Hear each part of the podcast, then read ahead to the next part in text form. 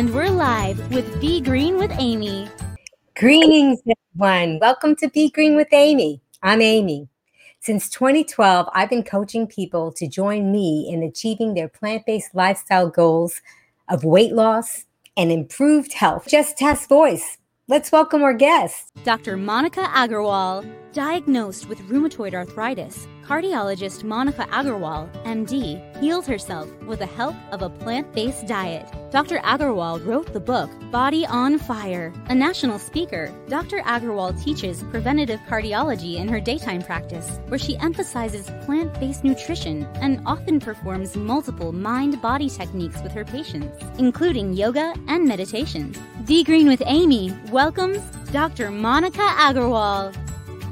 Greetings, Dr. Aggarwal. Thank you. It's good to be here. Thanks so much. I'm so glad you're here. Today, we are having a very important topic, which we're going to be talking about inflammation, which has such a broad outlook as far as our health and so forth. I wanted to remind people that you are a cardiologist, but you also encountered some inflammation in your own personal life. So if you have questions, you can ask questions about the heart and heart health, but you can also ask about inflammation. So it's going to be some interesting things that we'll be talking about.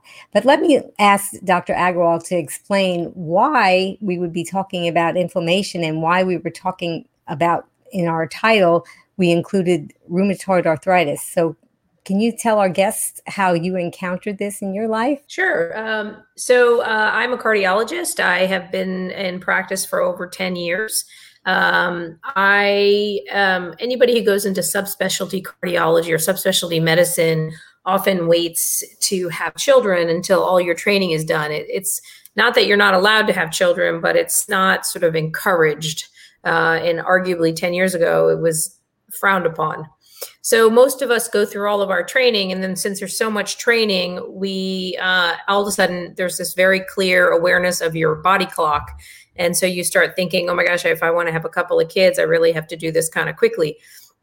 So uh, I had three kids within a four-year period. Um, so people joke with me, and I say, "Oh, I remember when you were pregnant." I'm like, "Well, I was pregnant or nursing, so I was either big in the tummy, or big in the breast for about six years."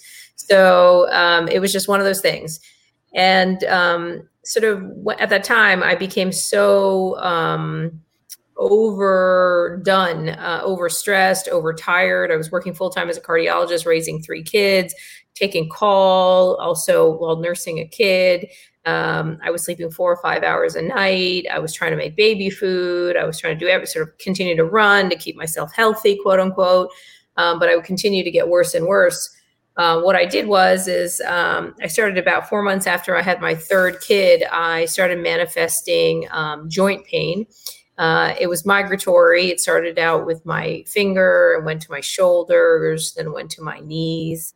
Uh, I was a runner, and I quickly went from being um, an active three to seven mile runner to not being able to climb up the stairs. Um, my husband always tells me about a time that he remembers that we try not to remember so well, which is a day where he uh, had found me um, at the bottom of the crib with the baby crying because I couldn't get into the come up. I couldn't get the baby out of the crib because my joints were hurting so bad um, while the baby was crying. So I couldn't nurse her. I couldn't even lift her out of the crib. He found me there at the bottom of the crib after I had uh, crawled up the stairs. So um, sort of a dark time where I developed. Uh, I went to a doctor finally, and this is the short version of the story, but I ignored my ignored my symptoms, treated myself for a while, um, and then eventually went to see a doctor and was diagnosed with um, a debilitating form of rheumatoid arthritis. I was told that I um, had an overall poor prognosis, that uh, my numbers were so elevated that I was likely going to have um, destruction um, if I didn't, destruction of my joints, if I didn't get on medications very quickly. And that could uh, impair my um, my future. Uh, if you can imagine what that must have felt like having a four month old, a two year old, and a four year old, um, probably the, one of the darkest times for me. So, diagnosed with rheumatoid arthritis and then was put on uh, highly toxic medications. And they're not that I should say that they're that's not probably the right word. I was put on medications that have some side effects, and unfortunately, they just had a lot of side effects on me. So I um, developed a lot of nausea and metallic taste and hair loss, and um, uh, felt lousy all the time. But my joints got better, and it was at that point that I started learning about other ways to heal my body. And it's not that I don't believe in the medications; I do. I just believe that there are so many other things you can do for your body to heal your body. Uh, and I had to, I went on that course when I got, when I developed my old, own illness. Ultimately, you learn over time as you, and I've studied this now for years, that there's so many of our illnesses that we get, or they're all tied together by this fundamental concept of inflammation. And the reason we titled our book actually Body on Fire is because of that fundamental concept, which is our body on fire is actually body with inflammation. And inflammation is our body's irritated with us. And, and when you start understanding that everybody has a different genetic risk, but it's that inflammation that then triggers that that gene from it to express itself and then manifest illness, then you can kind of understand how important it is to treat inflammation the problem is is that we all do so many things to our bodies to hurt it all the time and as 2020 has approached 2021 has approached i feel like we're just continuing to do more and more aren't we? We we're constantly thinking we don't need a lot of sleep. We're on our phones all of the time. We're not exercising. We're eating poorly. Everything we want is instant. Um, we're eating the wrong foods. We're eating loads of refined foods.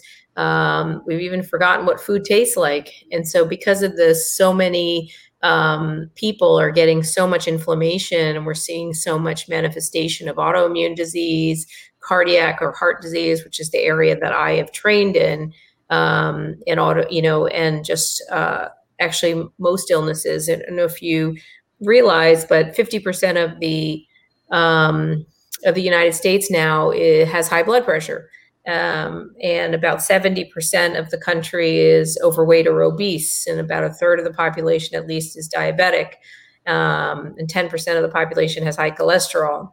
And autoimmune diseases like lupus and rheumatoid arthritis are becoming more and more prevalent, and inflammatory bowel disease and asthma. And so all of these things are becoming more and more of an issue um, because everybody has so much more inflammation in their body. Um, and so what I have made my life quest is to work on treating that, is treating that inflammation, to treat myself and also to treat other people. Wow, that was very amazing story. I mean, here you had gone through all of your training and and you had basically mapped out your life. You knew what you wanted and you were going 100% for all of your goals. You planned out your family. You had everything all planned out. But like a lot of people, and I and I think a lot of women, we feel that we can just do all the things and we want to do them all so well. And the one thing that we don't do well is take care of ourselves because something's got to give.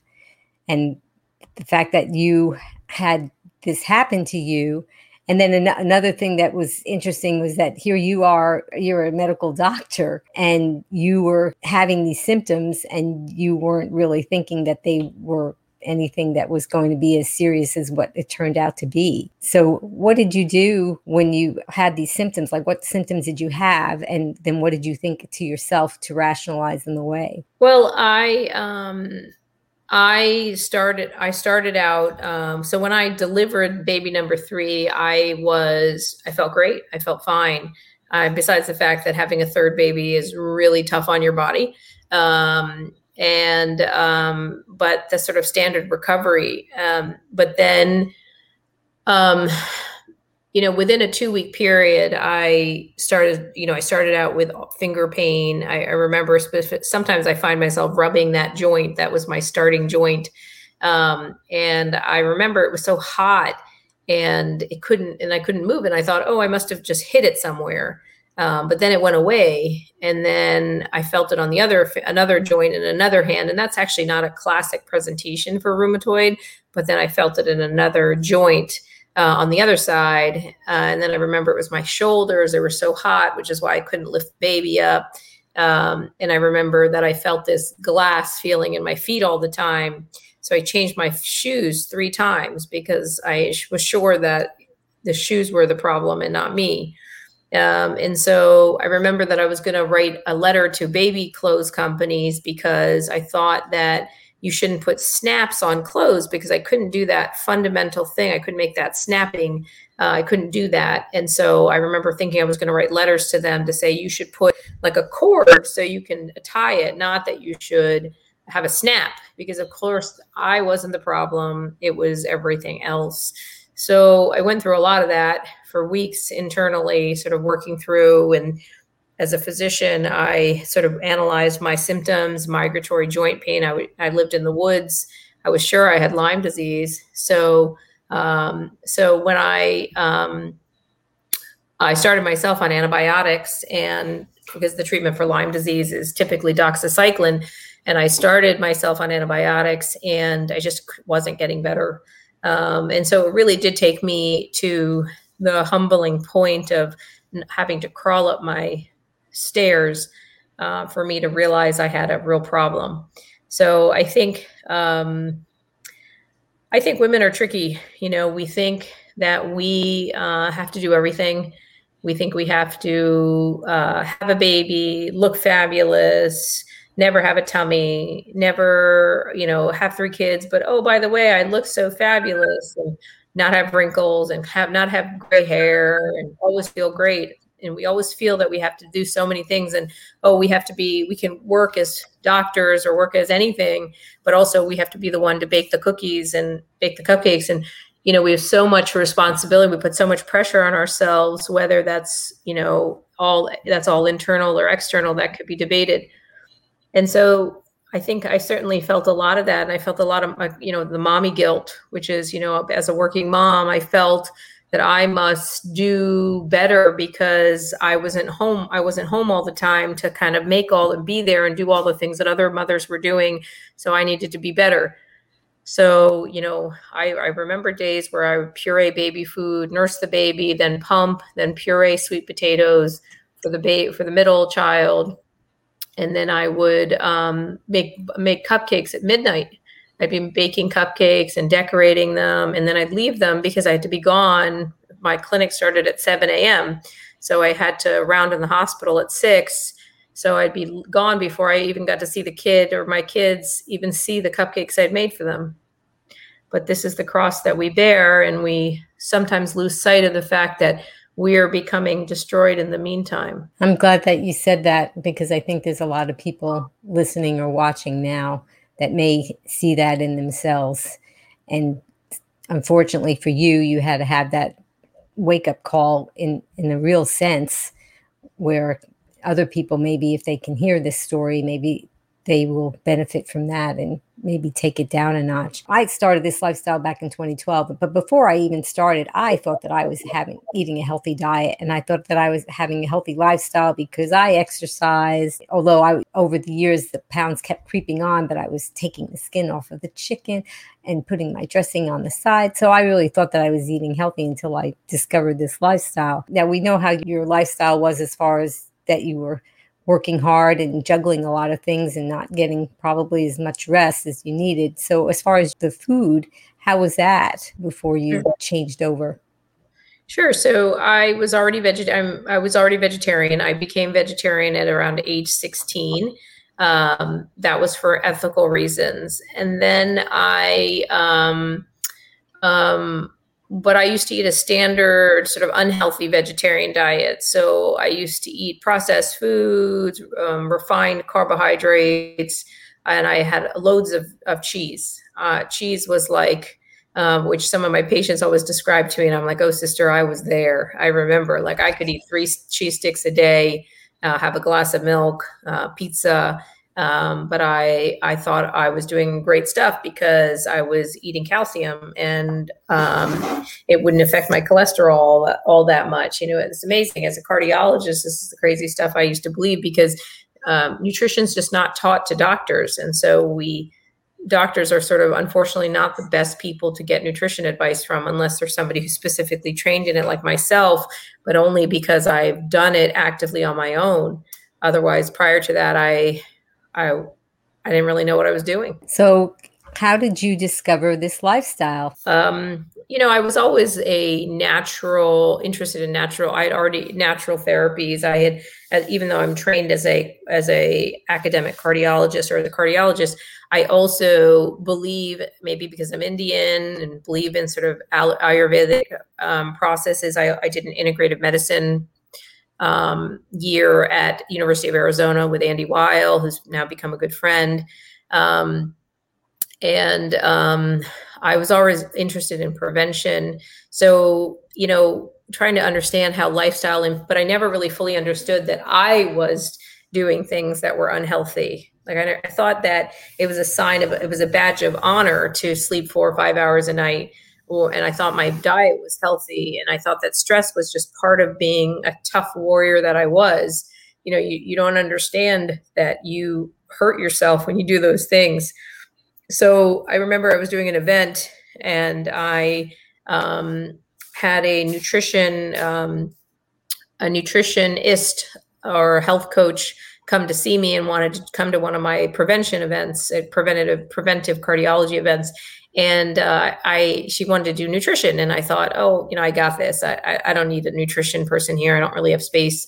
Um, and she said, okay, well, let me just uh, do your nutrition profile and you know it was it was blew me away because she started talking about dairy and inflammation and IGF-1 and um, it's it's that point that I started really thinking about what these things meant and I went to Harvard and spent some time learning from some great amazing people about the gut biome. Um, I learned about longevity and sirtuin and I learned about epigenetics um, things that I didn't fully understand.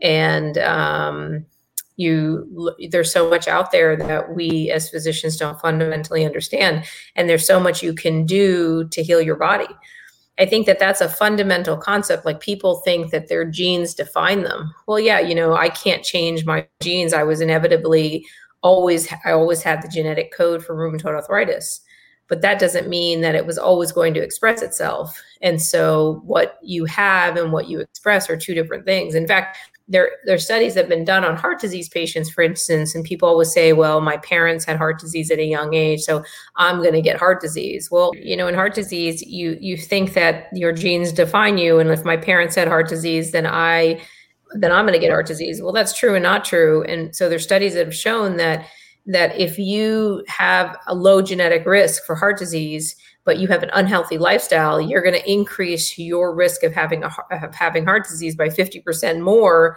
than somebody who has low genetic risk and a good healthy lifestyle. So that's really something to think about. And then people who have high genetic risk, so that's the ones that are at high risk because maybe mom and dad had heart disease at a young age or you have really high cholesterol. And if you have an unhealthy lifestyle, then your risk is 50% higher. So double rather, double, sorry, double the um, the rate of somebody who has high genetic risk in a really good lifestyle.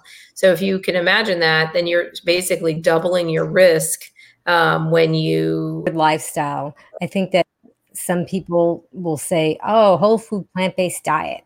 You you go on that, and you don't have to worry about anything else. You'll reverse everything, or you'll prevent everything, and it really is a whole package and that's what I'm I'm glad that you're here to unpack that for us. Uh, there are people that have adopted this plant-based lifestyle as far as the diet portion goes and they're still having issues with inflammation or heart disease. And I think that what you had to say about that, and maybe you can expand upon that, as far as the food goes, for those people that are tuning in and maybe aren't familiar with this lifestyle and they maybe have heard about paleo and the meat based types of diets, but they're not familiar with this type of eating, what do you typically recommend to your patients to eat? Or to avoid? Yeah, I mean, so I, first of all, I, I, don't think there's one size fits all. And so I think that's a first fundamental concept. And so, so many people are out there advocating one thing. And I don't know if that that's, I don't see that that's the case. And like you said, that some people are still having, have inflammation when they go plant based. Well, I mean, everybody comes with a different set of baggage and a different set of genes. And so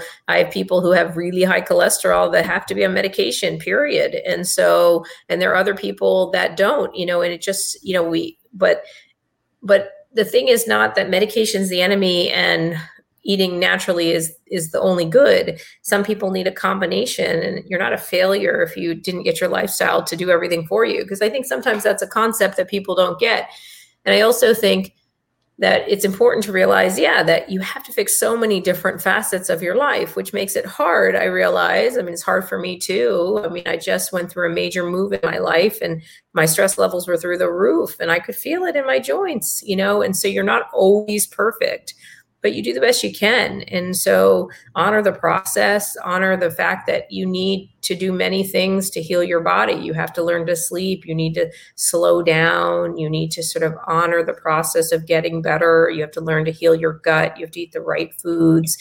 So you asked me, what do I I recommend my kids my my kids my patients to eat? Well, it depends on again where they come from. I have a deer hunter in my clinic who is now 100% plant based. He's a deer hunter.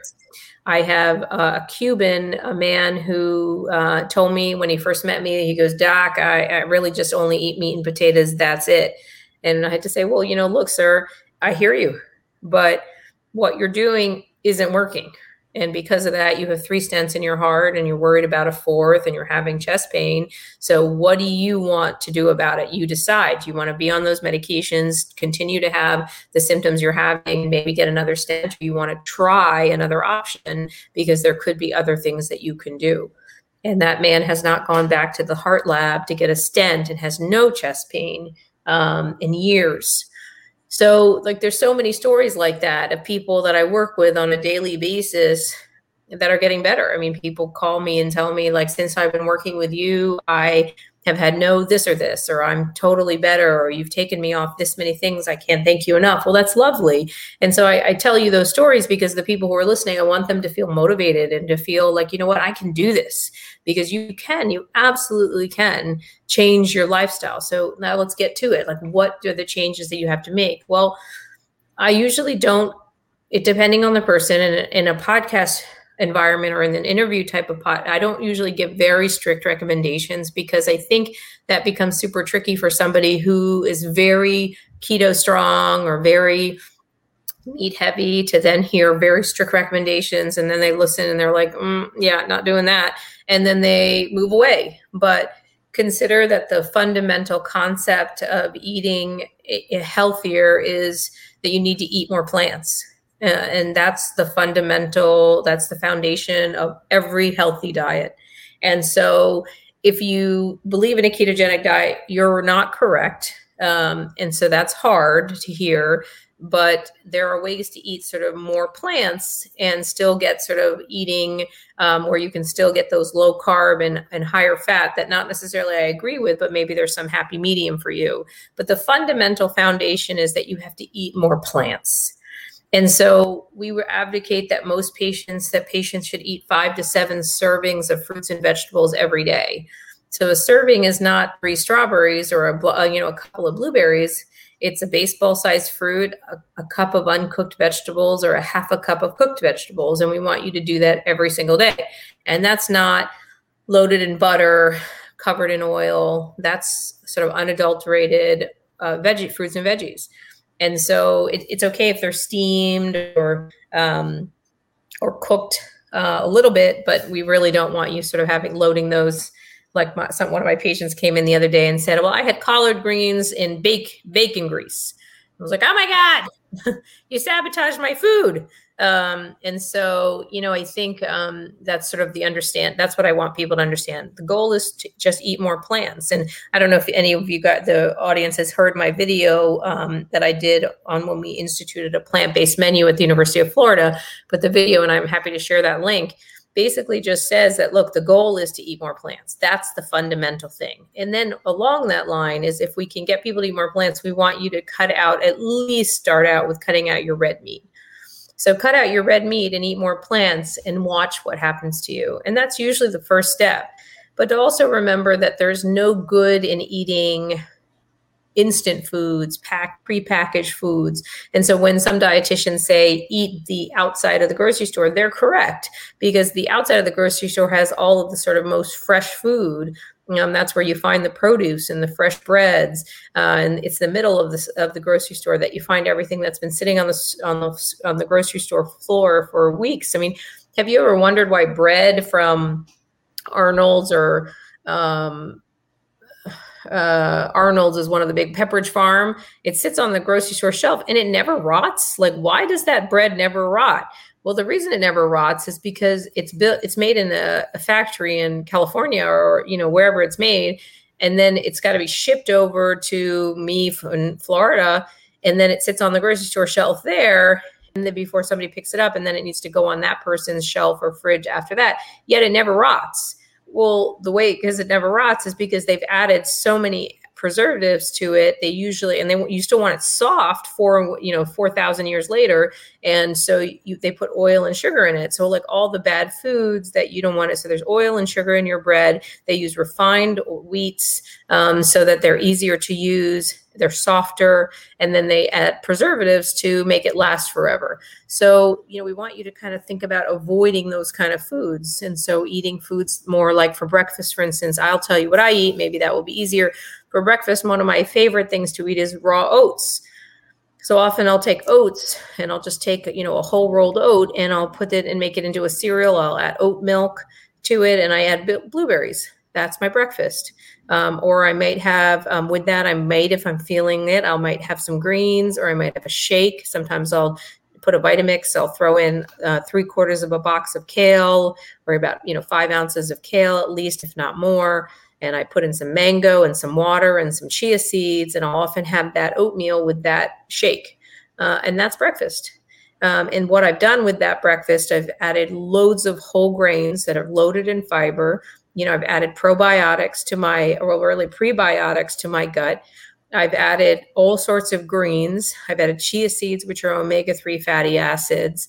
Um, and I've gotten like five servings of fruits and vegetables, and I haven't even, and I haven't cleared breakfast yet. Yeah, I'm glad you said that word prebiotic because a lot of people are so concerned about, oh, should I take probiotics? But you said prebiotic. Maybe you can tell our audience what you mean by that.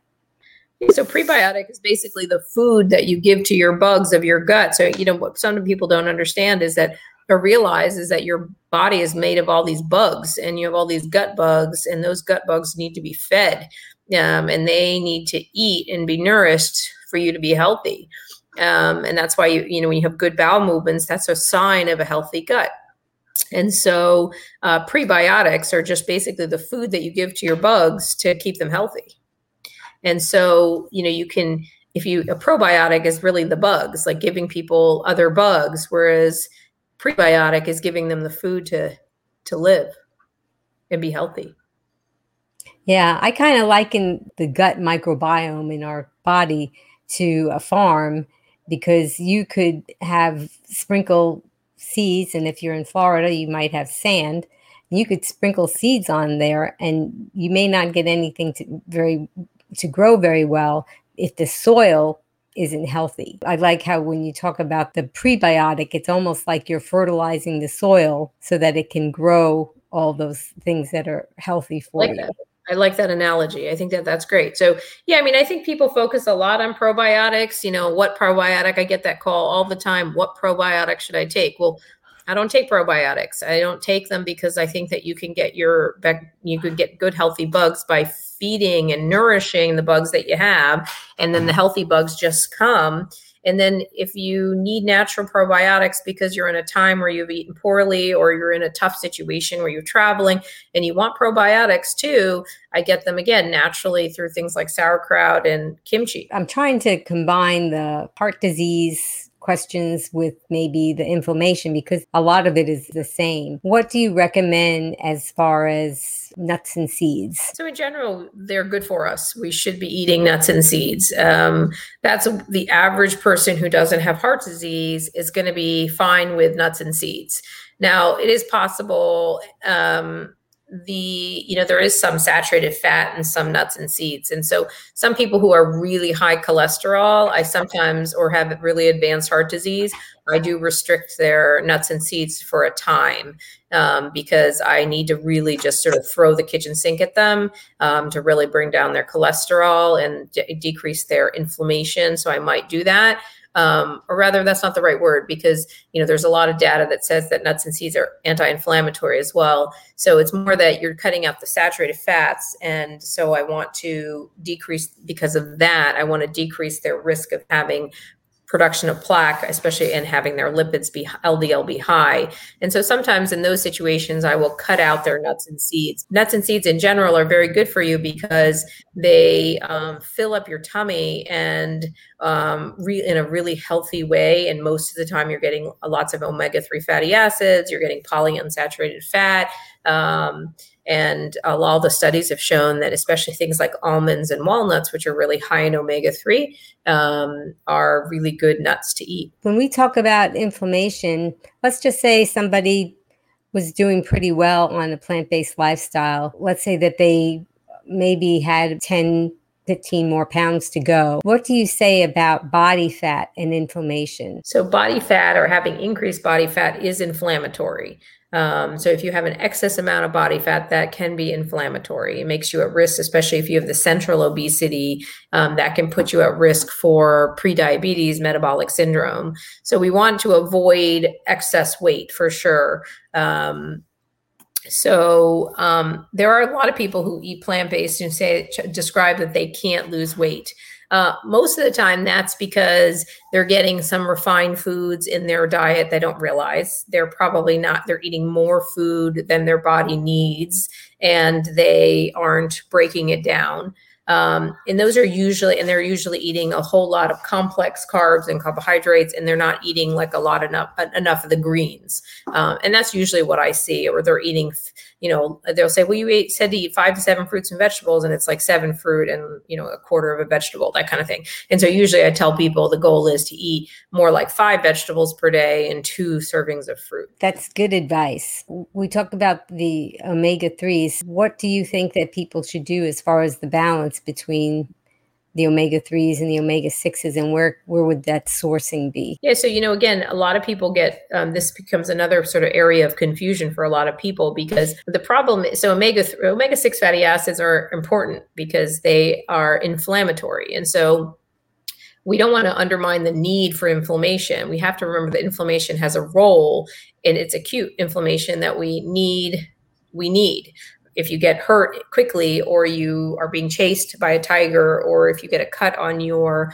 arm and is bleeding, you need inflammation to take care. So all the cells come that need to combat uh, the bleeding and decrease the infection. You need acute inflammation in those situations. So we don't want to say that all inflammation is bad. So that's one thing. So there is a role for things like omega six fatty acids. The problem is is that most of the American diet is loaded in omega six and not enough omega three. So omega three is the anti-inflammatory, anti-bleeding um, kind of acid and um, an anti-inflammatory. And so we want uh, people to get we just want to improve the ratio. So most people are just eating loads and loads of omega-6 and not eating enough omega-3 so all the salad dressings all the oils all this stuff are typically high in omega-6 all the processed foods all the instant foods all of the take out of the microwave and i mean take out of the freezer and put in the microwave are usually loaded in omega-6 and so instead of focusing on sort of how much, I usually tell people the goal is just cut all that out and add in more omega 3. And so usually you're going to get a good balance that way between omega 6 and omega 3, and ideally even a little more 3 than 6, depending on the person. There's data that shows now, and we have this medicine called Vascepa, which is a highly purified form of EPA, which is part of omega 3 fatty acids. And in the studies that were done on this Vascepa, what we found was is that people outside of their triglyceride level, because omega-3 fatty acids lower triglycerides, outside of that, people were getting better being on omega-3 fatty acids. Now that's fundamentally, that's amazing because basically that says that that proves that there's other mechanisms by which omega-3 fatty acids work and make your body better which is through that inflammatory cascade well that's very interesting i'm glad that you talked about that because i think there is a lot of confusion about that incorporating the ground flaxseed and chia seeds is very important i think we're getting to the point where we have some questions from our audience. We're going to pull those questions up and see Karen. Hi, Karen. How do you do gut healing with this diet? I've used bone broth and yogurt for this, but how do you do it with this plant based diet? That's a great question. Yeah. So, a lot of times, and um, that people have this, so there's many ways to heal the gut. Um, and so, what you're looking for is food that is high in good gut bugs. So, the reason you're eating yogurt is because you're looking for those probiotic effects of yogurt. And so, you can get uh, that from kimchi and sauerkraut and tempeh, which are all fermented foods, which will give you those natural. Um, and will give you those natural sources of gut bugs. Um, and so, on a plant based diet, you're healing your gut in every way because you're loading it with fiber, which is super good for the gut, and all the gut bugs change when you eat fiber. You're giving the food, you're giving your body probiotics because you're eating foods like kimchi and tempeh, as I said, which are then giving you health, helping you nourish the get and get those healthy bugs. You're giving your body prebiotics, like and when you give them prebiotics, which is food for your gut bugs, which then also nourish and keep those gut bugs healthy. You eat loads and loads of greens, which cause actually go into your body, which increase your fiber, and then they die. And you also that also causes your blood vessels to dilate. So, in my clinic in particular, I ask patients to eat loads and loads of greens to dilate their blood vessels. And so that's through the arginine nitric oxide pathway, which also then people tell me, well, why don't, can I just take arginine? Well, no, because the arginine data isn't, the uh, arginine supplement data has not been so clear and uh, in fact, in heart disease patients, arginine has not been found to be beneficial, but eating the greens has. So you have to remember that the food is, there's so much about food that we don't fully understand. And we try to bottle up one little piece of it by putting it in a pill, and we just don't do the food justice. Like if you just eat the food, you're going to do okay. Great answer. I like that. That's a great snippet. Oh, Karen said, thank you. I need to learn more about fermentation. And oh, she wanted to also know if give me any info regarding this diet in relation to adrenal fatigue. Yeah, so you know, adrenal fatigue is a difficult diagnosis. It's not always uh, you know, I'd have to hear more about what the underlying hormonal issues are, if, if they have real adrenal insufficiency. Um, so that's a little complicated because there's maybe some hormonal imbalance there. Um, I think the re- thing to remember is that so much of the time, people attribute their illnesses to, and it's not that they're not real. There's so many illnesses. I mean, I have rheumatoid arthritis. It's that you have to remember that there's so much you can do to keep your body healthy. And so your energy level, like I used to get tired all of the time.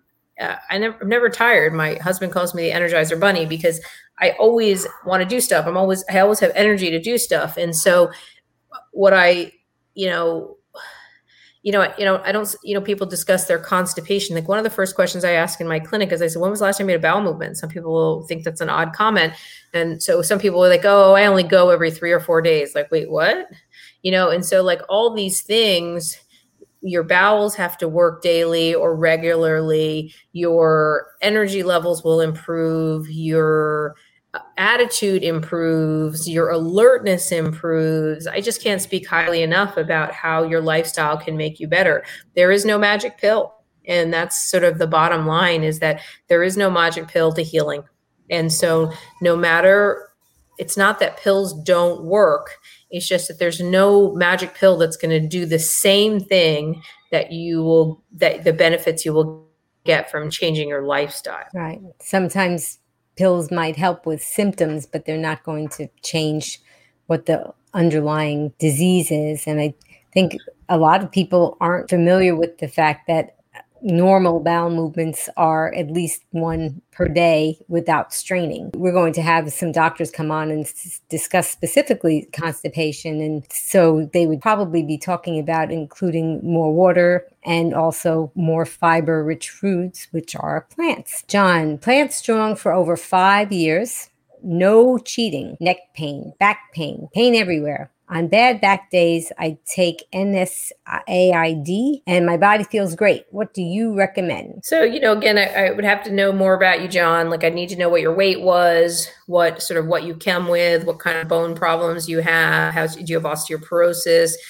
Have you had an MRI of your back? Do you have any pinched nerves? These are things I wonder. Have you had inflammatory markers checked? Do you have inflammation? What is your ESR? Uh, these are the things I wonder. Um, and I would wonder if I was your physician.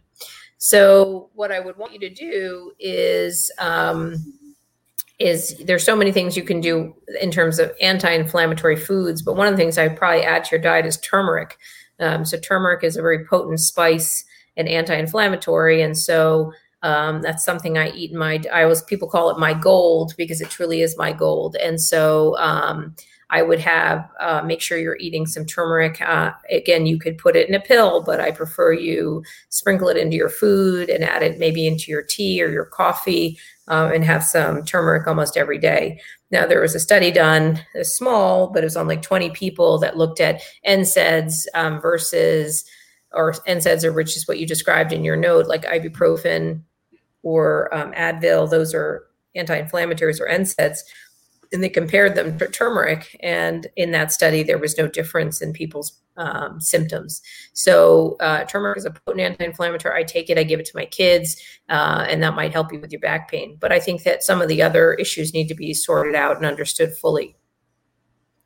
So, would you tell this person to request specific blood tests from the doctor? Maybe. It, uh, again, it would depend what, on what they've had already. Um, maybe there's a mechanical issue where they have problems with spinal stenosis or they have problems with nerve impingement.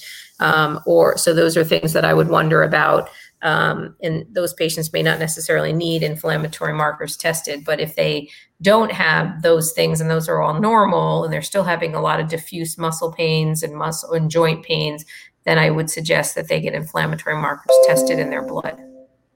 Okay. And then as far as the dosage of turmeric, what do you recommend? Is is too much too much?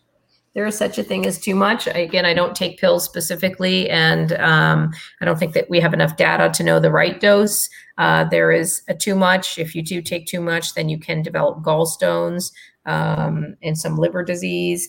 Um, so I really don't want, if you just take it into your food and you eat it every day, uh, for instance, I'm drinking a cup of tea right now, and in this tea, there is turmeric.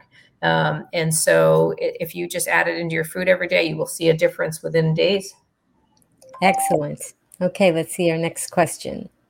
Carol Winston says, I am WFPB, whole food plant based, and have systemic inflammation. My body makes too much mucus, so I wake up every day with lungs that are full and feel tight and inflamed. Sinus rinse doesn't help. Any suggestions? So, um, I, again, for you, I would want to know um, about the pollution in your area, what underlying lung disease you have, and do you have, um, and what were your inflammatory markers? Because you describe you have systemic inflammation. A lot of times, people who wake up that way with a lot of uh, mucus, um, they often have um, allergies. Uh, and so they that per, you know you you would probably want to have your out to check if you have any allergies. Um, that might help. Sometimes using a neti pot or a neti pot is a good way to help with sort of that cloggy feeling that you get. It might help with your sinuses, which then drip down when you sleep at night. Um, and then sometimes you have heart reflux or gastric reflux, which can cause that feeling. Um, and so those things I would want to have sorted out and maybe understand the story more. So I think those are the things that you need to understand. So is this reflux? Is this you know underlying lung issues? Do you have chronic sinusitis? Um, um, and could you have uh, allergies? Those are the things i would wonder about. Um, and if you have a diagnosis of inflammation you know was that checked with blood tests? Um, and so those are the things i'd wonder. Sometimes just a neti pot will help you a lot with that kind of sinus congestion. Excellent. Leslie my ra is flaring I just listened to a podcast saying chia seeds raise CRP and is horrible for inflammation. Is this true? What can I do to stop flare ups? So, I don't know anything about chia seeds is triggering CRP, so I'll look it up to see if there's such if that's true. Um, chia seeds are omega 3 fatty acids. They're eaten all over South America, including and specifically Peru. Uh, I eat them in my daily life. I have rheumatoid arthritis, um, and I find them to be very pro anti inflammatory, and all omega 3 fatty acids are anti inflammatory, and that's what chia seeds are. So if there's something new out that I need to know, I'll look at it, but I've never heard that. Allie, I followed your diet for a few years. I have a normal BMI. My blood pressure is 160 over 60. What else can I do to get the top number systolic pressure down? So, um, good for you for having a normal BMI. Good for you for eating plant based. So, you know, most of the studies show so there's there you know there is a genetic con- the longer you have high blood pressure, sometimes those vessels get get stiff. and I'm not sure your age so, um, but there's a lot of data on. So, if you think about blood pressure, it's sodium driven most of the time, often, not always. So, people have salt sensitive high blood pressure. But we also know that eating more potassium will lower your blood pressure. So, I would just be really mindful to make sure that you're eating really high potassium rich foods. Um, that's very important. Um, so, um, so if you even Google high potassium rich foods, I would just try to make sure you're eating them. But if you're eating loads and loads of greens, you'll get that. Um, and so I would make sure that you're implementing a load and load of greens like every single meal that should bring it down and just watch for those eh, you know sneaky insidious ways salt or sodium gets in your food like soy sauces um, and then you know any of your instant foods and also the, what you're getting from outside of the house. Um, so those are things that you could find that could be triggering your blood pressure. Um, again if if despite all of those things and you've done all those things your blood pressure is high you need to get on some medicine. And so you do not want to be hanging out with a blood pressure of 160 over um, i don't remember what you said the 160 over 60 you want that number to come down and it needs to come down. Hanging out with an elevated blood pressure um, is going to create stiff vessels and then a stiff heart. Um, so work hard. You know, give your if you've given yourself a good shake of three, maybe give yourself three months to really do a, your best best.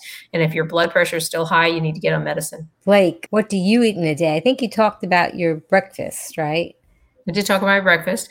So um, sometimes, like I said, if I don't eat the oats, which I do a lot of the raw oats with oat, oat milk and blueberries, and often have a green shake, but I haven't had a green shake today, so I'll probably have one for lunch, which I haven't actually had lunch, so I'll probably have it for lunch. Um, I usually, oh, the other thing I love to have is I love to have like a whole grain, a whole 100% whole wheat or a Splenda or multigrain bread. Um, and I'll toast that and I'll put sort of a no or low oil hummus. And then I often put alfalfa sprouts. That's sort of one of my other go to breakfasts. Um, for lunch, um, unless it's crazy, I try to have a huge salad. And when I tell people I like to have a salad, I want your salad to be bigger than your head. Uh, and when I tell you I want your salad bigger than your head, I don't want all the the ins. I want the greens to be bigger than your head. So I have a big head, so so my greens have to be this much of my salad. So uh, I want you to have, you know, I eat a big salad. Uh, I usually put chickpeas in it. I'll add some tofu. I have hummus. I have nutritional yeast in there um, for my B12. I have, um, uh, I, I, put in a little bit of, so with the, with the hummus, I add um, some um, balsamic vinegar. Um, and usually I use kale because I'm obsessed with kale. Um, and then for dinner, I usually have, um, and I may have an orange later in the day if I'm hungry. Um, dinner I often skip, honestly. Although the summer I haven't really the last couple weeks because it's been weird. But um, often in the I, I don't eat dinner because I have this, this salad that I eat like lasts me two. Sometimes I'll eat it at twelve and at three. But then other times I'll eat dinner, and usually for dinner I'll have something like brown rice and lentils. I'll make those Indian style. I might eat um, a sweet potato. Um, lately, I've been in like a taco black bean burrito mode. Um, so we'll do black beans. Yesterday we had, and i guess just posted on social media. I took a picture. Uh, I had tempeh tacos, so I used a corn tortilla. I had uh, baked some to- uh, tempeh. Um, I'd done some black beans. Uh, and then shredded up. Uh, we made a taco bar and put in uh, spinach, tomatoes, and onions and Tabasco.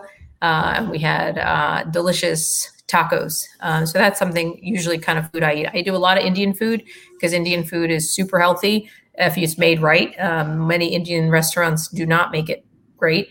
Um, but if made right and sort of back the way it used to be made and fresh and lot, low oil, uh, Indian foods are a really great source of um, of uh, nutrients, protein, complex carbs, etc. I read maybe that you were talking about the importance of spices. Can you talk a little bit about that? Yeah, I mean, people don't realize that there's certain foods that just um, are in spice. There's certain nutrients or benefits you only get from spices uh, that you can't find in other foods. Um, and so it's important to add spices to your food almost. Um, and um, we um, we don't we don't realize that there's certain foods. And a lot of people say well i never really grew up eating spices. Yes so what i recommend is get five or so go to an indian store if you can. There's like that millions of spices and pick up five or six different ones and put them on your on your kitchen counter and try to experiment with different foods like make some beans and throw some things in and try them out and see what you get. Um, you're to mess up but it's okay you know it's good to learn how to use spices. And you know, like I use cumin almost every day, turmeric, curry powders, um, uh, mango powder, pomegranate powder, um, almost on, on a daily to weekly basis. Jesse T said, sounds delicious. And that's what I think is wonderful about this lifestyle because you can experiment and you don't have to put it in the cooking itself. You can just take a portion out and just sprinkle a little something on there and taste it. And if it's not something that you like, then another portion can have something else on it. But it definitely gives us a lot more things to experiment with and experience than what we're probably used to on the standard American diet. Jay, um, a cardiologist that I work with said that he is against this diet because we eat fruits, grains, wheat, beans, and lentils. He said these foods raise insulin levels, causing inflammation. Thoughts? Yeah, it's disappointing. You know, you know, so many people just again have very little understanding. Um, there you know there was a study done called the PURE study and you know in that study some of the some great cardiologists said in there that actually carbs are the enemy saturated fat is good but and every and it you know it makes like major news and so people then people who know limited amounts if they say oh they take that piece of information and they take that bite um, and then they've got it in their head and they're like okay carbs are bad saturated fat is good but that's actually and then and then another study comes out that says actually okay now we figured it and digested out what exactly what that meant. And actually what came out was actually refined carbs are bad and complex carbs are good but and saturated fat is also still not good. And so we know that saturated fat isn't good but you know so many people only hear the soundbite um, and so you get, unfortunately, a lot in medicine as well is that people have very little understanding.